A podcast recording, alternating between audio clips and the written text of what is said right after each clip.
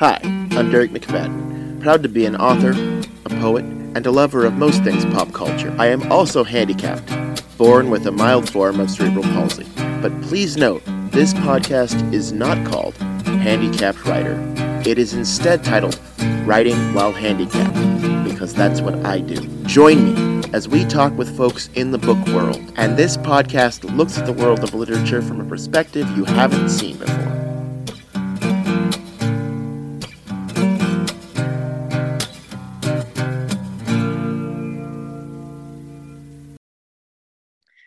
This is Writing While Handicapped, the third episode. Our guest today is Alex Dolan, the creator of the patron saint of suicides, which is a great podcast, Alex. Uh, glad to have you here.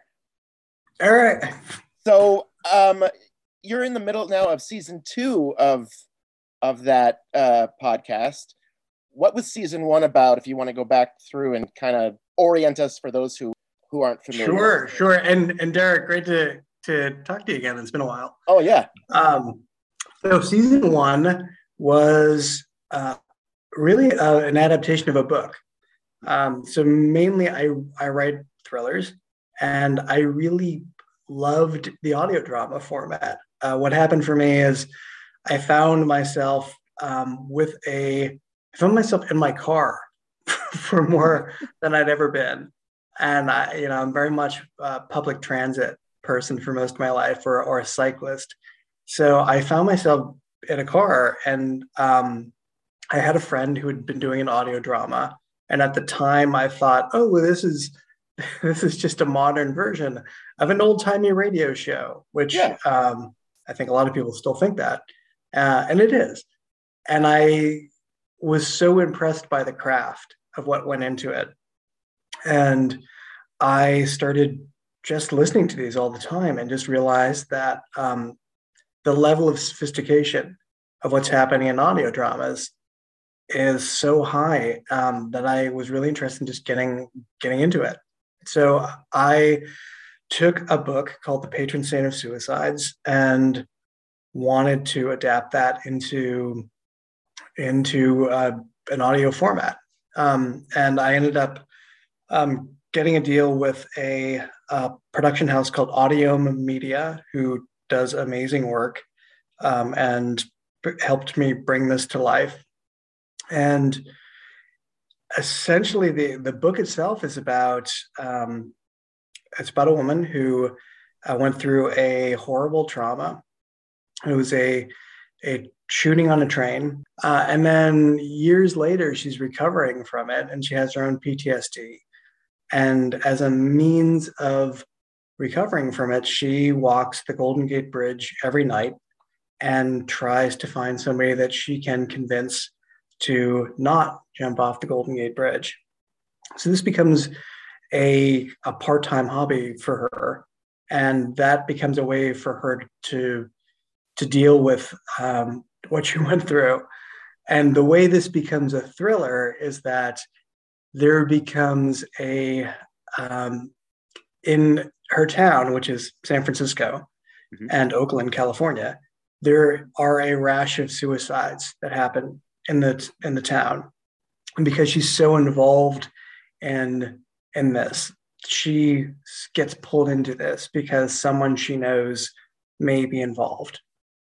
So that mm-hmm. becomes a mystery thriller around her story and really, I wanted to do it because suicide and self harm is a huge issue that people are afraid to talk about.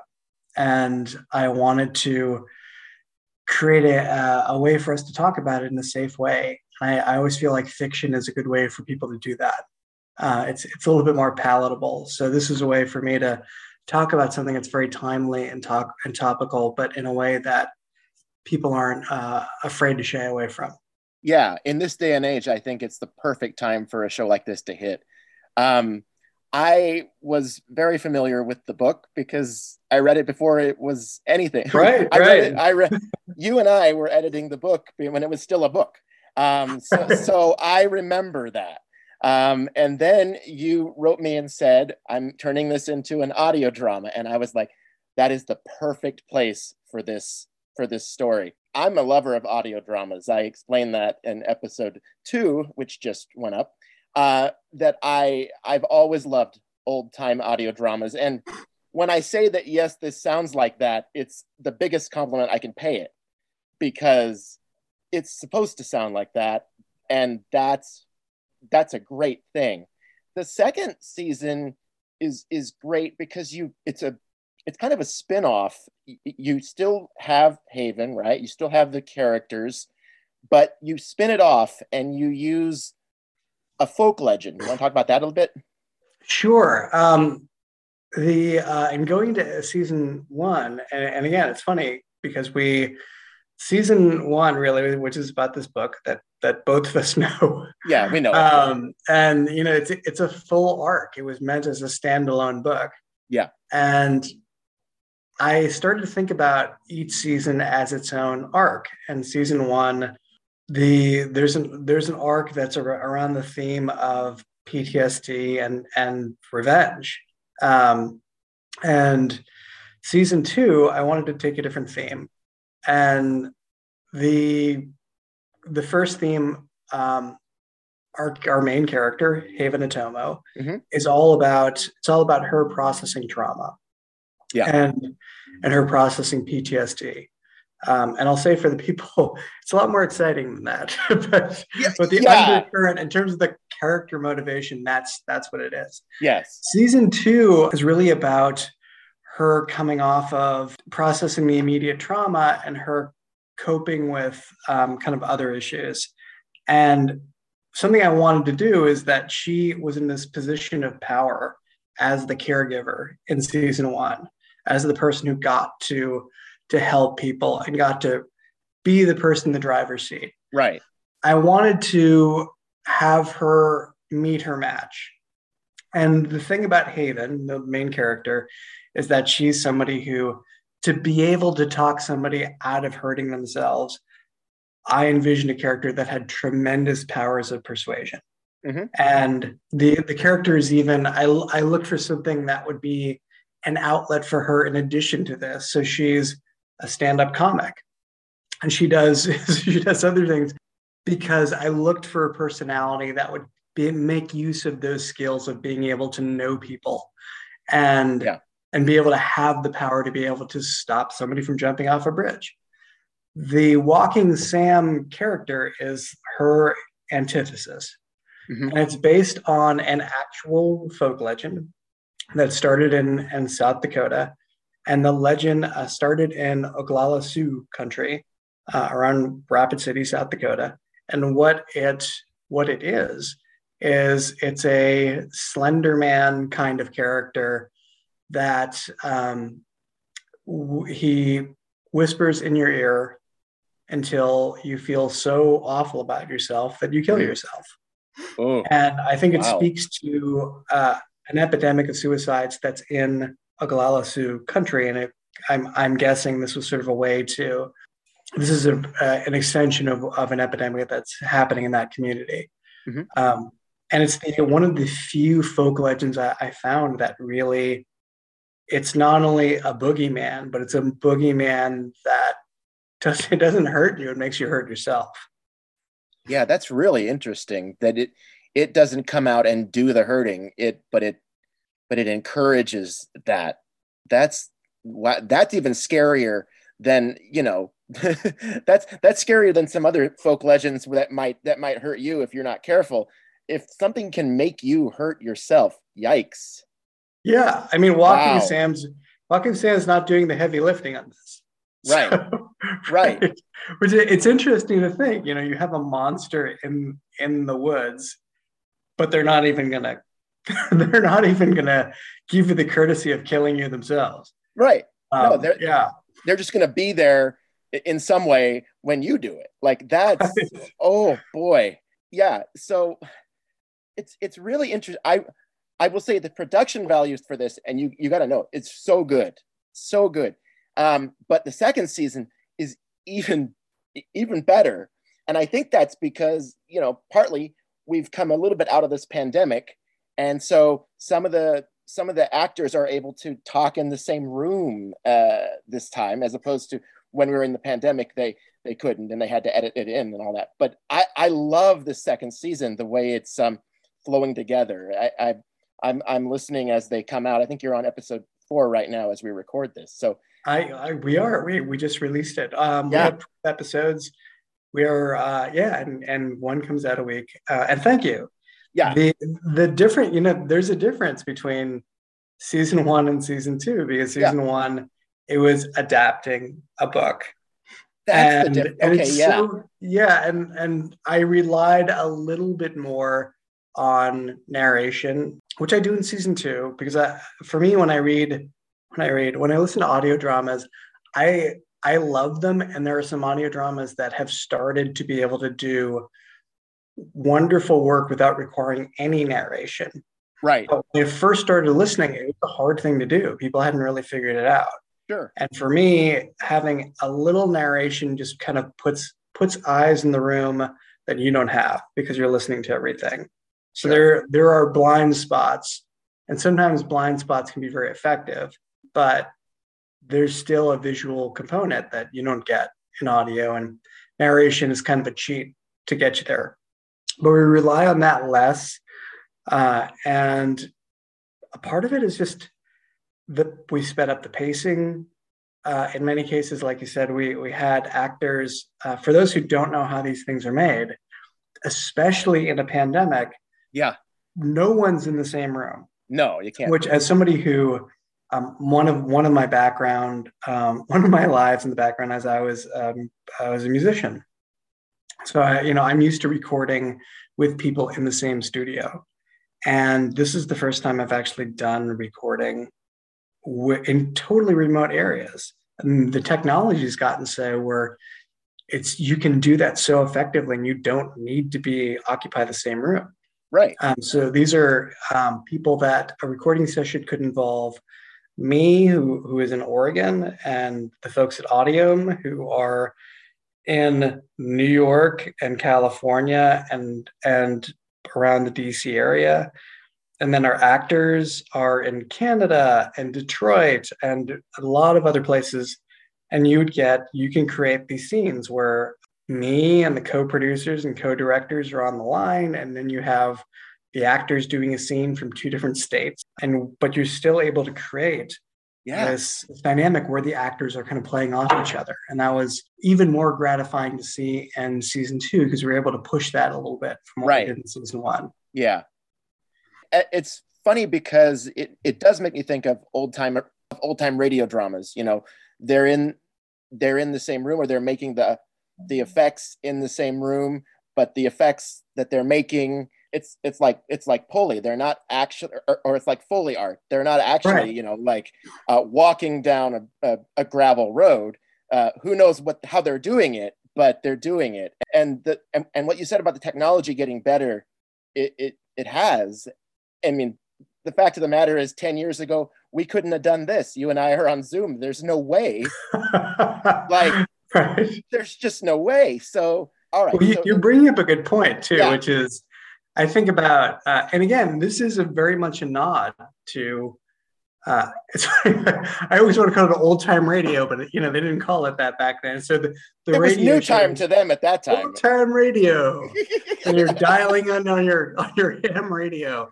Um, but you know, it's made me respect the craft, and I think yeah. about it in terms of um, you know, if you think about movies from that area era, um, a lot of it, movies, music, things like that, when people are starting to figure out how to record things, uh, you know, movies, a lot, a lot of it were just you pointed a couple cameras and let people do stuff. Right. You know, the idea of actually doing the kind of cinematography that we have now, um, it, it's not that it wasn't sophisticated, just the technology wasn't there yet. And so you found, you know, if you I appreciate looking at really old movies because a lot of these things are just you're getting people who are really really talented and you're just trying to figure out how to photo- you know film them. And the same thing with with music. I mean, you're getting um, old jazz recordings, you know, even like recordings from the 20s and 30s. Yeah.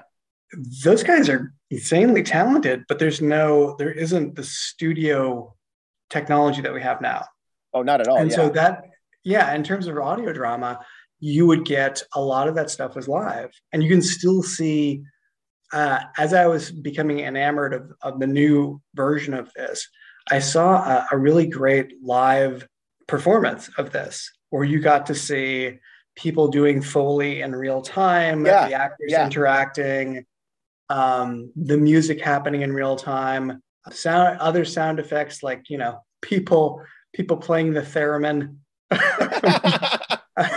and for those who don't know what a theremin is, uh, every sci-fi movie you've ever seen from the 50s and 60s, you'll you'll recognize the sound. it's the weird Uh, sounding instrument. It, it, It's, it- it's the, what you think of as a UFO. That's a theremin. that's a theremin. Yeah. And so the what's different now is it's not that the talent has changed because there's such a sophisticated level of talent Right. in, in every art form. I mean, people that you're hearing as recording musicians, those guys are insanely talented. So it's not so it's not a indictment of anyone's talent. It's just that what you can do because of the technology and because of everyone that came before is so much different. Um, and that extends to things like audio drama, where we're able to just do more because and leverage the talent people have because the technology has gotten more sophisticated.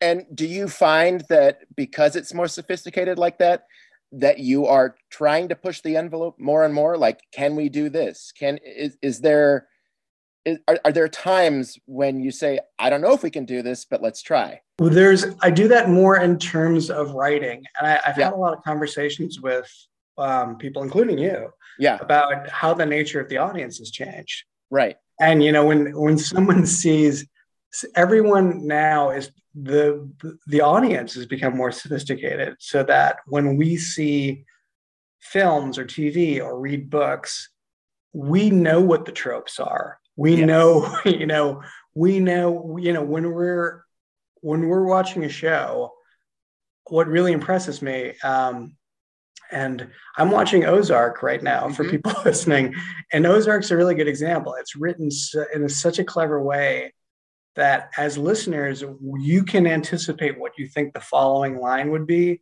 And I think a mark of a good writer is it's never that line. Yeah, Yeah. and It- yeah. it subverts that line or so, you. And the thing about the good writer is they make you think that you know exactly what's going to happen because you've seen so much of whatever you're, it is you're watching that you think, oh, I've seen this. It's going to be this. And then if they're good, they can say, no, I'm going to change that up. And if they're not good, they go, yeah, that's exactly what you're, yeah, Yeah, you're, yeah, you're getting right. exactly what you think you're getting. Let's give the people what they want. Yeah. yeah, exactly. Yeah. The, yeah. The, it's his, it's really his best friend. We all know it's going to happen. Let's give it to him. uh, but yeah, I, and and I think that's another thing that's happened is that going into it, you have to respect um, people who are listening and and Yeah. and reading and realize to for people to really get satisfaction out of it, you can't just you have to innovate in terms of how you write. Yeah. Um, so that yeah, I, and I think the really effective writers out there in every medium do that, where people already have a built-in expectation of A causes B, and you know when they start to realize that that's not going to how it's it's going to pay off, that's the satisfaction people get in the story. Right. Yeah. I, yeah. And and that's what I I love foreshadowing something that doesn't actually happen. It's great um, because hopefully, if you've done the foreshadowing well enough, then uh, when it doesn't happen, the the audience goes, "Oh, okay." Um, now the the opposite of that would be like your Hallmark uh, books, right? Or your Hallmark movies.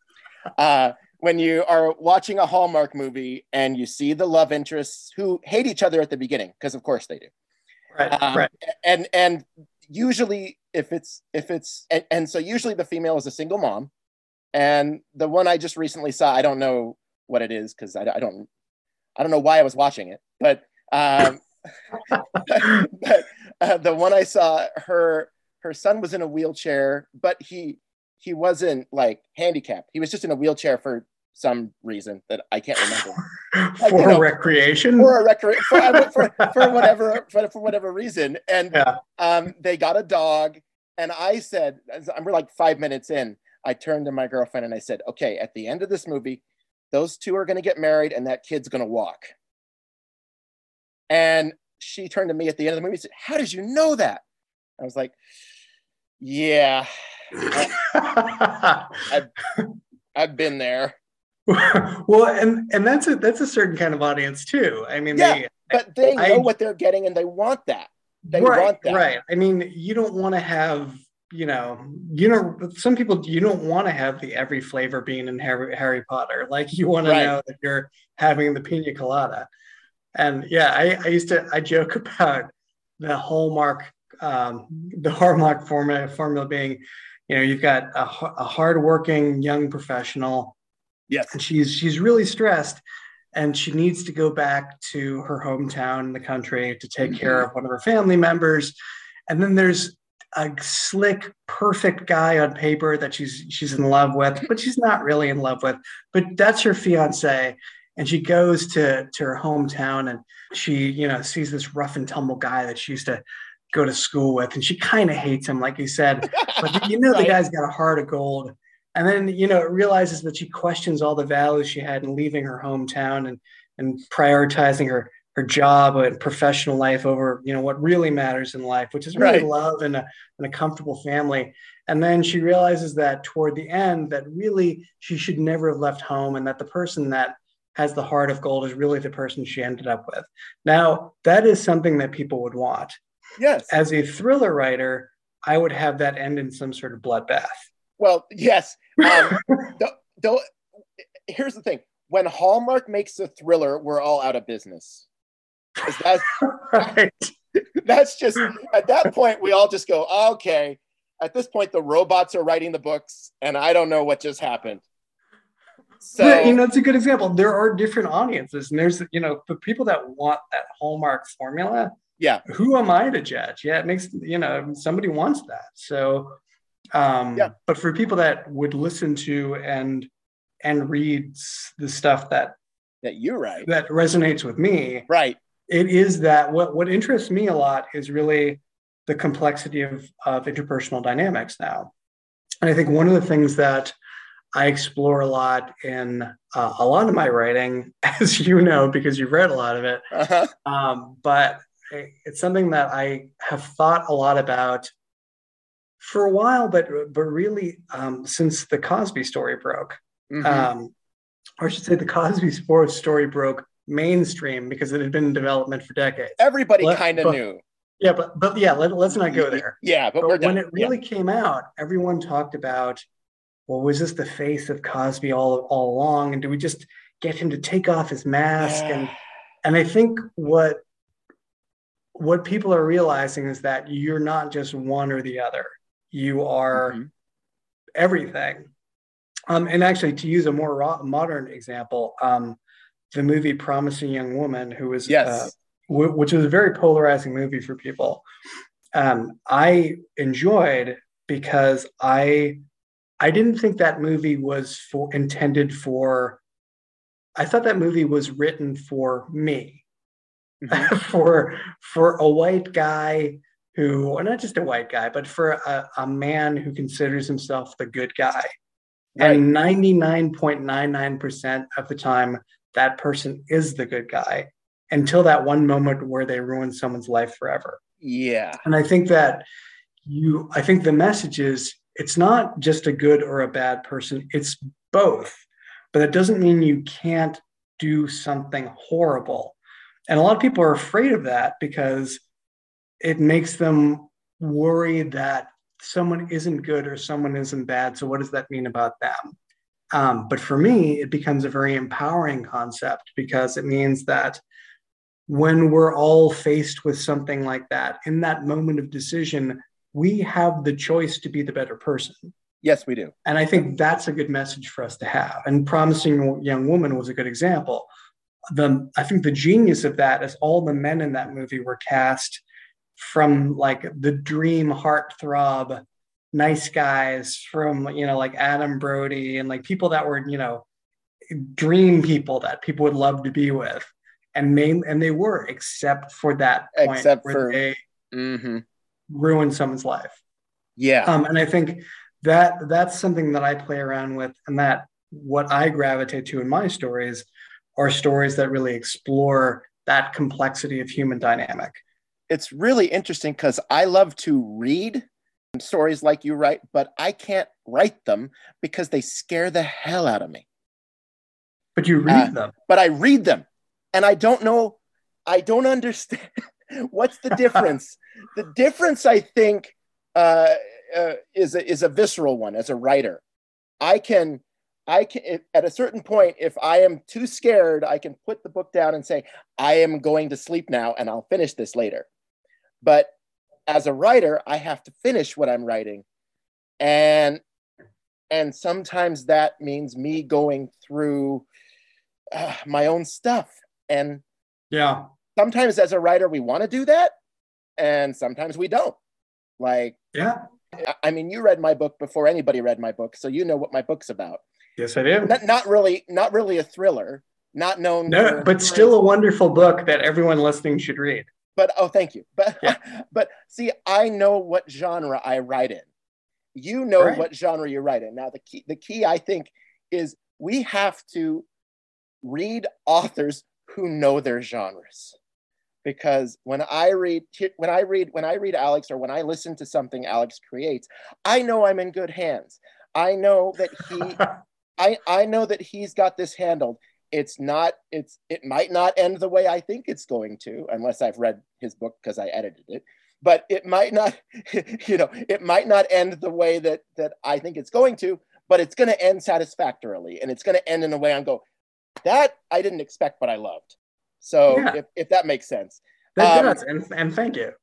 Yeah, it's and I think that's the mark of a of a good of a good writer and especially one that can, you know, I don't know. It's it's one of those things as a writer, we all look, we all want to break out as as writers or as podcasters. We we all we all hope that this is the one.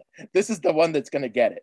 But really, what we're really hoping for is that one reader or that one listener who listens to our stuff and say, eh, eh, or reads our stuff and says, "That right there was what I needed to hear right now and i think the world is is full of those those stories. And i, I part of part of what I, I love about the kind of subject matter i write about is that so my background is i come from a family of artists. And i come from both my parents are artists and my father was an abstract expressionist. And he comes from the kind of the post war school of of modern art. Mm. and growing up with that, part of my understanding of it is that part of the function of that art was really to push people's buttons and mm-hmm. to get people to think about things in a different way. Okay. And I think that is a value of of art. I yeah. I typically like to write about subject matter that pushes people out of their comfort zones because I think that is an important thing. And right. one of the the it's interesting to see the feedback that we get on the show I typically don't read reviews, but they've been mostly positive. But the people that have issue with it have issue with the subject matter. And there are a lot of people that have very strong feelings against any talk of self-harm. And they that's their purview. Right. Um, but it's it's interesting. They don't I was thinking about this other day, the other day, and somebody had reached out to me and said, you know, there's no room for in literature or entertainment for um, for suicide or self harm. And I was thinking, well, that person has n- apparently never read the to be or not to be soliloquy from Hamlet. Yeah, so, exactly. Yeah. okay, we're we're running up against the clock here. yeah. Okay. Because because uh, I I just like talking to you. But uh, let me let me just say, Writing While Handicapped is a podcast solely owned by the Authors on the Air Global Radio Network. Uh, okay, so if people want to get in touch with you, which they should, uh, how do they do that online? How do they find the podcast? All that. Oh yeah, and and I would welcome people too. I I like talking to people. So the show's main site is suicidesaints.com spelled like you sound, suicidesaints.com. Okay. If you go to any platform that you would normally use for podcasts, most people are using Spotify or Apple Podcasts. It is the patron saint of suicides. Again, the patron saint of suicides. And if you want to reach uh, me directly, I'm at alexdolan.com. And again, that's A L E X D O L A N.com. And uh, I'll just say, Alex was my first podcast I ever did. He had a podcast on this network called Thrill Seekers, and he was the very first podcast I ever did. We talked about editing.